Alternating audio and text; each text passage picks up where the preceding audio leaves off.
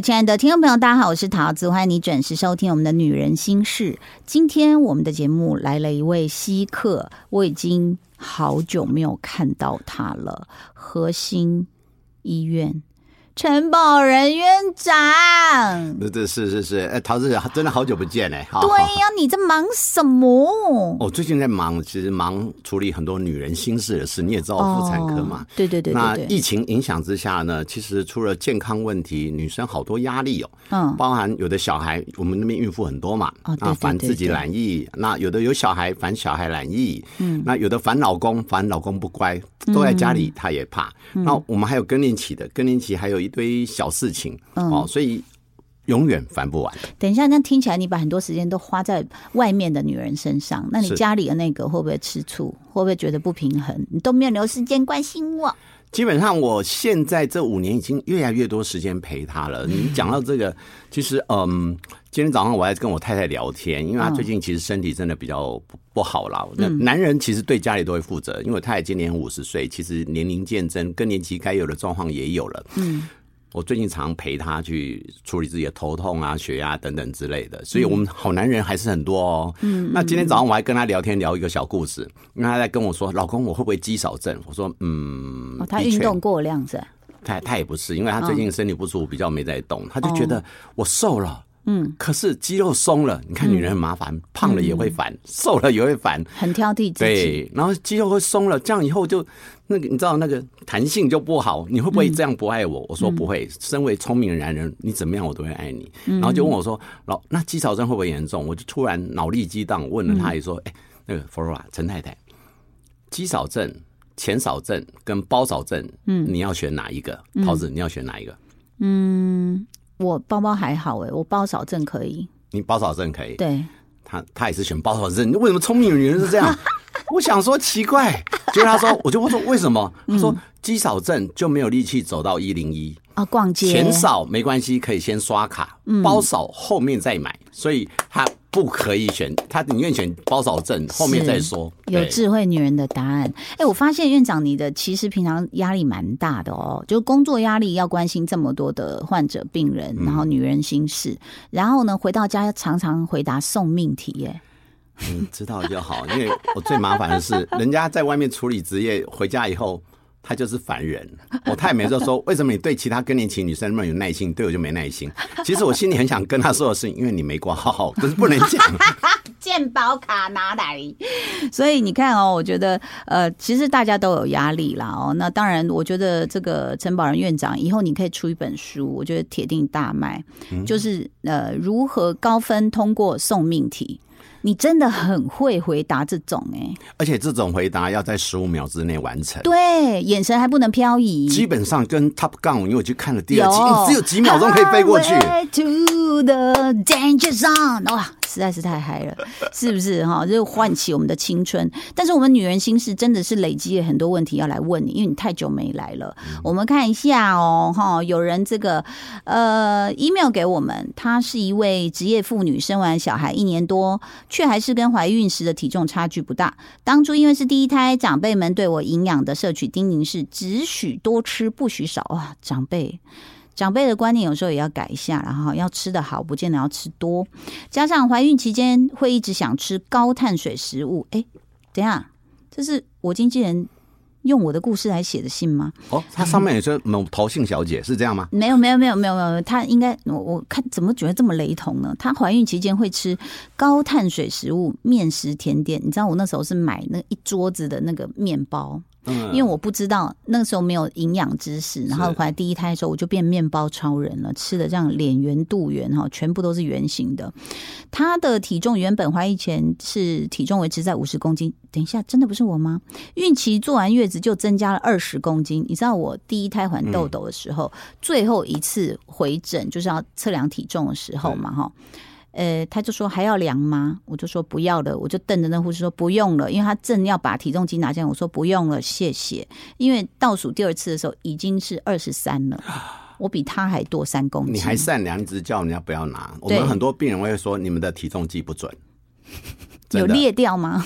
OK，他说索性没有妊娠糖尿，你看他比我好一点，我有妊娠糖尿第二胎，但但是他说留下产后肥胖的问题。那回到职场，当然就有压力啦，哈。那他说又少吃多动，又要照顾孩子，然后有时候甚至用吃来犒赏自己，又增加了两到三公斤，现在大概维持在七十三公斤，降不下来。那要穿漂亮衣服也不行，然后也不敢拍照上传社群。哎，你公公呢？我多会修图啊！我那个腿是大概两公尺，我都修得出来哈。他说久久没见的朋友想约见面，会让我很却步，然后又恨不得尝试比较激烈的减肥瘦身药，然后呢又很害怕瘦身不成，反而更胖。哇！其实院长，你听到这故事，应该你是天天听、常常听吧？其实是这个妈妈其实还蛮有自觉的，因为我觉得现在趋势在改变。嗯，的确在十几年前，对于孕期体重，大家都很容易说多吃营养，宝宝才会营养。但是我自己的观察，这五到十年呢，嗯，很多妈妈知道产后。他还要回去面对社会，所以会比较控制一点。嗯，那我们其实整个孕期，我们还是建议体重增加十到十二，甚至多一点到十五，勉强可以。嗯，你换算起来就一个月一公斤，这给大家做一个参考。因为有时候你中间没控制好，后面就不得了。好难哦！你知道我我真的很讨厌女明星做一件事情，就是呢 拍她的背后照给大家看哦，说我已经七八个月，你看我背后还是像少女，你知道这真的是很逼人的一件事情。对，但是但是这也是标准，就是你刚刚讲的标准。我个人觉得有点没那么道德。这样成绩好的人哈，你不了解成绩差的人。我们有几种人啊？有一种真的是太纵容自己的，我们当然会念一念。但有的人就是。正常生活，它还是会增加这些体质的关系，有可能。但但是我们回过头来聊一些事情，就是说，那个桃子，你觉得这个产后肥胖，大家一想到产后肥胖哦，都会联想到啊，就产后这几个月的情形。但你产后肥胖对你一一个人一个女性影响会持续到多久？呃，像我个人是十五年，到现在还在困扰我。豆豆豆豆已经十五岁了，我还是觉得有有一些肉是当时那个产后没有离开我的。对，所以所以我为什么说我自己在孕期，我常常说，因为我们医生还有我年龄见证，我看的人事真的比较多，有时候我都会委婉的规劝。嗯，我最近有一个小个案，就聊一聊天呐，跟产后肥胖其实是是有长期的关系。嗯，其实他小孩也十五岁，哎，绝对不是你的故事，刚好真的十五岁，怎么这么巧？其实现在以前有。在影射我了，他他真的是我真正的故事。第第一个，他呃小孩十五岁了，但这次来呢，他想要积极减重。嗯，那当然他有些产后的身材变形，他也做一些医美的课程，这是其次。那我们聊了一下，为什么十五年了才想要减？你知道吗？人的冲击一定有个原因冲击他，他才等一下，等一下，我我我必须要告诉你为什么。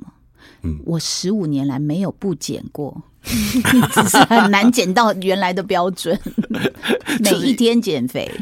产后的体重恢复，我们老实讲好了。其实各位妈妈，如果在六个月左右还没恢复到你预期的体重，嗯，就不容易再掉下去。除非你就要很积极的控制，要不然六个月差差不多就成定案了。这是大研究告诉我们。嗯，那我就问他说：“那你都？”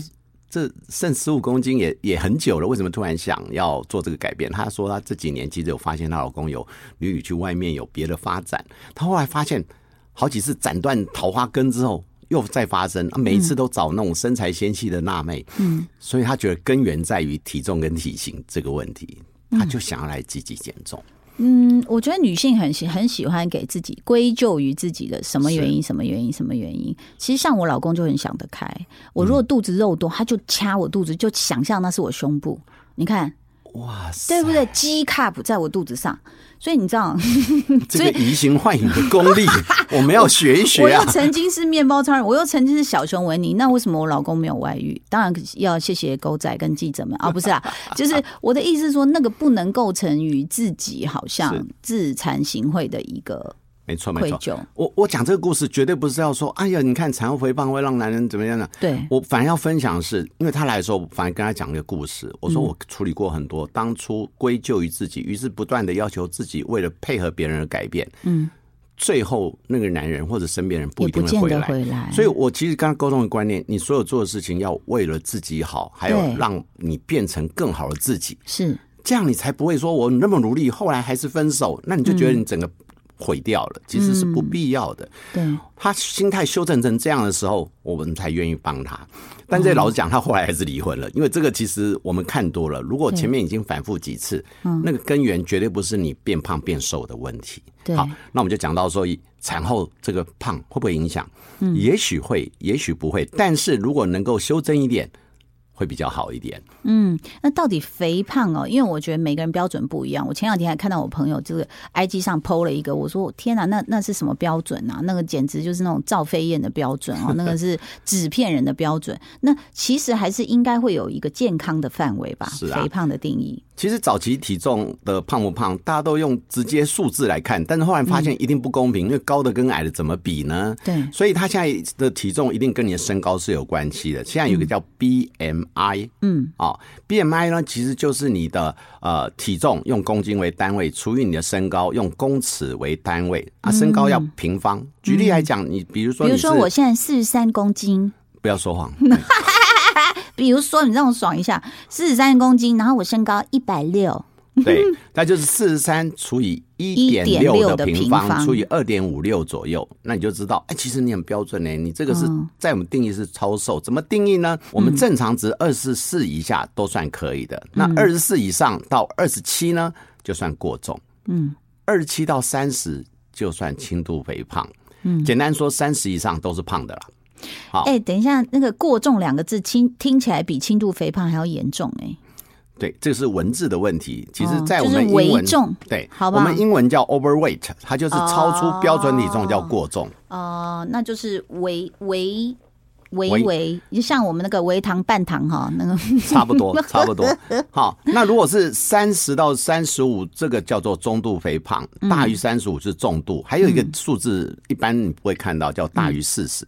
大于四十，大概一点六的话，大概都是一百四五十公斤以上，这种叫做病态性肥胖。嗯，其实根据各个程度不一样，我们会有不同的建议。但是这个数字出来，也有人说不对啊。你看那个阿诺，对不对？他那肌肉骨骼很重。对。那这种人，他的体重一定重啊，他 BMI 就高啊。是。那其实真正到后来，呃，体重跟所谓健康有关系，还是跟内脏脂肪有关。嗯。那内脏脂肪，你。有机器可以测，可是不是每个人都可以监测，所以最简单的换算公式反而是腰围。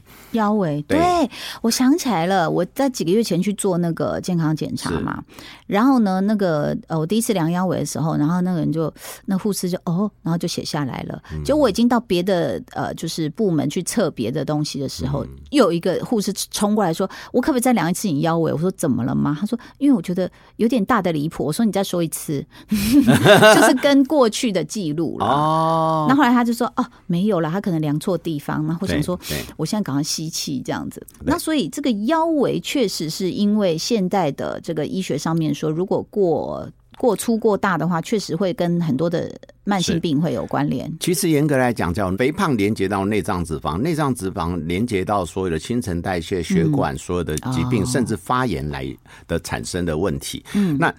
要给大家一个简单公式嘛，总不能说我每次想要知道自己重不重，就要冲到医院去做最精密的一些呃体脂肪的比例。所以全世界都用男九十女八十，嗯，哦公分。男生如果大于九十公分，女生大于八十公分，其实，在定义里面，其实你可能就要注意自己的体重。家里要放个卷尺啊，要不然你你这可不可以换算一下？比如说，大概是 Uniqlo 的几号，Zara 的几号？这样 我们这个不太准，原因因为它有亚洲版本跟那个欧美。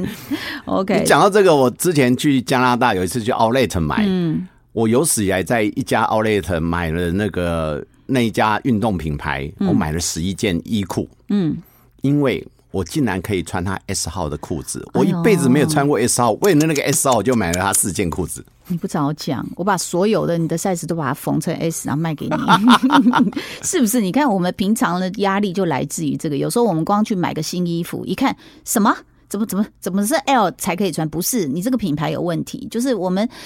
呃，在我们的生活日常里面，就是常常遭受到这样体型跟体重的一个无形的压力，所以大家注意一下，男性大于九十公分，女性大于八十公分，大概就是要注意一下了。内脏脂肪。没错，也许你体重重一点，因为你练现在大家练健身很多，你体重 BMI 一定不会太轻。可是你只要腰围是漂亮的，其实反而都是健康的一个象征。哎呦，好，那刚刚其实这个院长有讲到说，怀孕期间大概控制在十二公斤上下嘛，对不对？那这个这个其实为什么要控制？应该也是有健康的原因，不只是说啊以后减肥好不好，对不对？没错，其实如果大家去了解孕期体重增加的一个比例，简单的说，因为怀孕衍生出来的体重，包含宝宝胎盘羊水，还有甚至胸部也会为喂奶而增加，血液的增加，大概十公斤到十二公斤。所以我自己每次跟我的病人讲，你如果只增加十到十二，你之后三个月很自然的，不要太夸张。嗯。呃，补充太多产后营养的话，其实三个月上下自然会消退回去。嗯，那这超过十到十二以上的都是脂肪，所以我每次都说，如果说你十八公斤，你最后就是要减差不多五到六公斤。嗯，哦，是你要积极减重啊。你如果只有十二公斤，你以后可能减零到二公斤，要积极减重。所以前面增加越少，后面会轻松。第二个，体重如果增加太多，在孕期也容易。所谓的妊娠糖尿病，甚至产后衍生的脂肪会产后肥胖，造成你的健康的负担。嗯，其实那时候我就记得第一胎那时候没有这么多的专家提醒我们嘛，那时候对于营养的尝试也不足，然后就狂吃啊。那狂吃到后来呢，就是这个已经去坐月子中心了。然后我就跟妇产科医生聊天，我说要怎么样减？他说其实哦，嗯，最好的方法就是，然后我就觉得噔有一盏明灯耶，我有个方法。他说。就是怀孕期间不要胖太多，我就这样看到说阿里马卡扎贡，我现在才认识你，所以其实就是刚刚院长讲的嘛，是，就是你你可能会嗯，哎，可是我觉得这会造成心情不好哎，因为你知道怀孕有时候就莫名很想吃很多东西，尤其是淀粉类的，那那种控制要有没有什么你知道营养师可以可以给我们一些？其实我自己会给一个病人，如果你每每一餐每。一个动作都要斤斤计较，人生太痛苦。对，那个会更焦虑。所以我说 follow your heart，但是不能 lose your mind，你知道吗？你可以跟着你的心，你今天就很想吃一点甜的，但是尽量点小杯，低一点你忍受得了的糖。嗯，然后喝一些意识到了。剩下给你老公喝。我跟你教一个道理啦，嗯，就是要胖要吃一起吃，省得你只有你胖，你老公没胖，他还会嘲笑你。因为不是身边都是神队友，嗯，所以呢，在饮食上我会建议，其实你可以稍微分类一下下。简单的讲，蛋白质类的、纤维质类的优先，淀粉类的不是不吃哦，嗯，可以放后面。嗯，台北尤其我们住在台北区，台北的甜点真的太好吃了。然后。手摇饮我是不鼓励的，但是偶尔偶一为之是可以，你自己要克制一下下。哎，你知道我最近一直在控制我的体重啊，哈，像比如家人点手摇饮，他们一定就是有加荤饮，有加什么啊，各种各种加菊若什么啊，QQ 什么各种加，然后我就是没有，我就是含呃不含糖的茶，嗯，然后来的时候我就会说弟弟借我吸一口，他就这样瞪我说每次你都这样，你不要吸太大口哦，我说哦好，然后我就。咕噜噜，这样大概三四颗，然后就三四颗，我就自己嚼的很高兴，说有了有了，我有吃到粉圆就好了。或者是最近自己煮一样，我运动完的时候，我看到看到那一小碗，我不敢煮一大碗，我就用调羹去。捞出很像你知道要保育青蛙哈，把它的青蛙蛋大概三颗哎，我就这样一颗一颗嚼那个粉圆。我想说好了好了，我有嚼到了，就是不用呼噜呼噜这样吃下去造成负担。所以听起来好像就悲哀耶，但是我觉得我也爽到了。但是我第二天看到我的体重又更高兴，所以那个回馈是你后来就会觉得是哎还蛮值得的。那但是其实这个确实这个肥胖哦。应该是不是也是产后忧郁症的一个嗯对原因？其实刚刚提到的呃肥胖有好多原因哦，一个是刚刚摄取太多，哎，少数是压力型肥胖。我觉得桃子很好，你把压力转化到减压掉了，减压这种你也没有完全不吃，因为完全不吃是另外一种更大的压力。对，甚至于你完全不吃，不要认为吃太多糖是有问题。嗯。完全不吃糖也是有问题，所以这叫营养不均衡。那另外有些人其实现在因为三 C 产品的影响，他的睡眠啊不不稳定，哦，然后甚至于不减重，你责备他过度减重，他的乒乓球效应，它也是未来另外一个大的关系。还有我们看到更多人际关系衍生出来的问题，所以这个问题很大。那至于产后忧郁跟产后肥胖有没有关系？我只能说它很可能是压垮骆驼的。那一根稻草。哦，因为产后忧郁呢，其实有太多因素。我我必须要讲，我不需要去污名化产后忧郁。嗯，每个人生产对等一下，等下，等下，等下，院长，我们能不能来发起一个运动，嗯改掉这个名字？你知道，我我生完，我其实到现在还是会觉得有点膈应。我生完之后，人家说你是不是产后忧郁，还是他话音未落，我就转过去说：“你说什么？谁忧郁啦？哪里有？”你知道，听到这个就非常的更不爽，所以我觉得。我我们来想一个好一点的名字，不要说哎，你忧郁，你知道听起来你就会觉得说，老娘现在在苦海无边中，你在给我在那边加什么稻草？对呀、这这倒是真。但因为产后忧郁，它毕竟就是一个医疗分类嘛，产后忧郁、抑郁到精神病，这是我们的分类。就像精神病现在要叫思觉失调，你知道人家人家就不想说你精神病哦。嗯，那那讲视觉失调就比较是一个好像学术上的一个客观的名字，当然我知道忧郁也是一个啦，对，只是在产后妇女，因为我曾曾经有过两次经验嘛我非常不爽，被人家讲你哎、你你是不是有点产后忧郁？这样？那也许我们来个名字叫产后情绪失调。是产后思觉失调，没有，我就真的只要有人敢跟我说产后忧，我就是我就很想跟他说我是产后躁郁，我想揍你的脸，然后你知道，然后整个情绪起伏不定，这个应该还是跟荷尔蒙有关啦。哦，一呃，它有分分很多的阶段，但是我觉得荷尔蒙扮演重要角色，因为在产后一些黄体素的激素变动，还有你喂奶这段时间，你会有一个焦虑，尤其在有一阵子我们所谓母亲善稍微。矫枉过正的、过度的不许的时候，会认为你要没喂到、没喂好，就是一种 guilty，你知道吗？那时候，那时候更更更麻烦。嗯，但是它的原因其实很多多元化，其实跟荷尔蒙、跟你的呃社会应对、旁边的支持团体够不够，其实都很有关系啊。有些人甚至你本来就有忧郁症的倾向也会有。不过我觉得产后的情绪失调或者这是个应付呢。现在有一个很大好处，国建署有很多的经费在里面，啊，大家也都会一起来协助。还有，我们可以正视它的确是一个困扰，因为很多人都会说、啊，我怎么会这么难过？哎、其实是不是我自己想太多？Sometimes 它是一个疾病，嗯，它的确是可以治疗的。那太多因素都会让它有影响，甚至于我们刚刚讲的，你饮食糖分摄取太多，妊娠糖尿病的人、新陈代谢有问题、胖的人。很有趣哦，也会比较容易一点点。你不要认为胖子都很乐观哦，没有这回事哦。那所以对这这叫什么肥胖忧郁吗？呃呃，我们不要再把它分类啊。哦，不能再分类，不能再分类。哎嗯，OK，对，所以另外一个除了产后以外，我们刚刚讲为什么我自己在产检的时候，我都会规劝病人不要增加太多。回到你刚刚讲的。减重最佳的原则就是一开始就不要重。你如果一开始增加的少一点，你后面就轻松一点点。是那是甚至于我们刚刚为什么一开始就挑战问你这件事？你觉得产后的肥胖会影响到你多久？嗯，即使你后来变瘦了，可是你一定无法回到你少女时代曼妙身材。哎，你你是不是在监听我的人生呐、我跟你讲，我那天跟贾永杰聊天，我就说我要继续瘦，他说你瘦很多啊，你干嘛？你要到几公斤？我说我想回到我少女时期，他就说你你会不会想太多啊？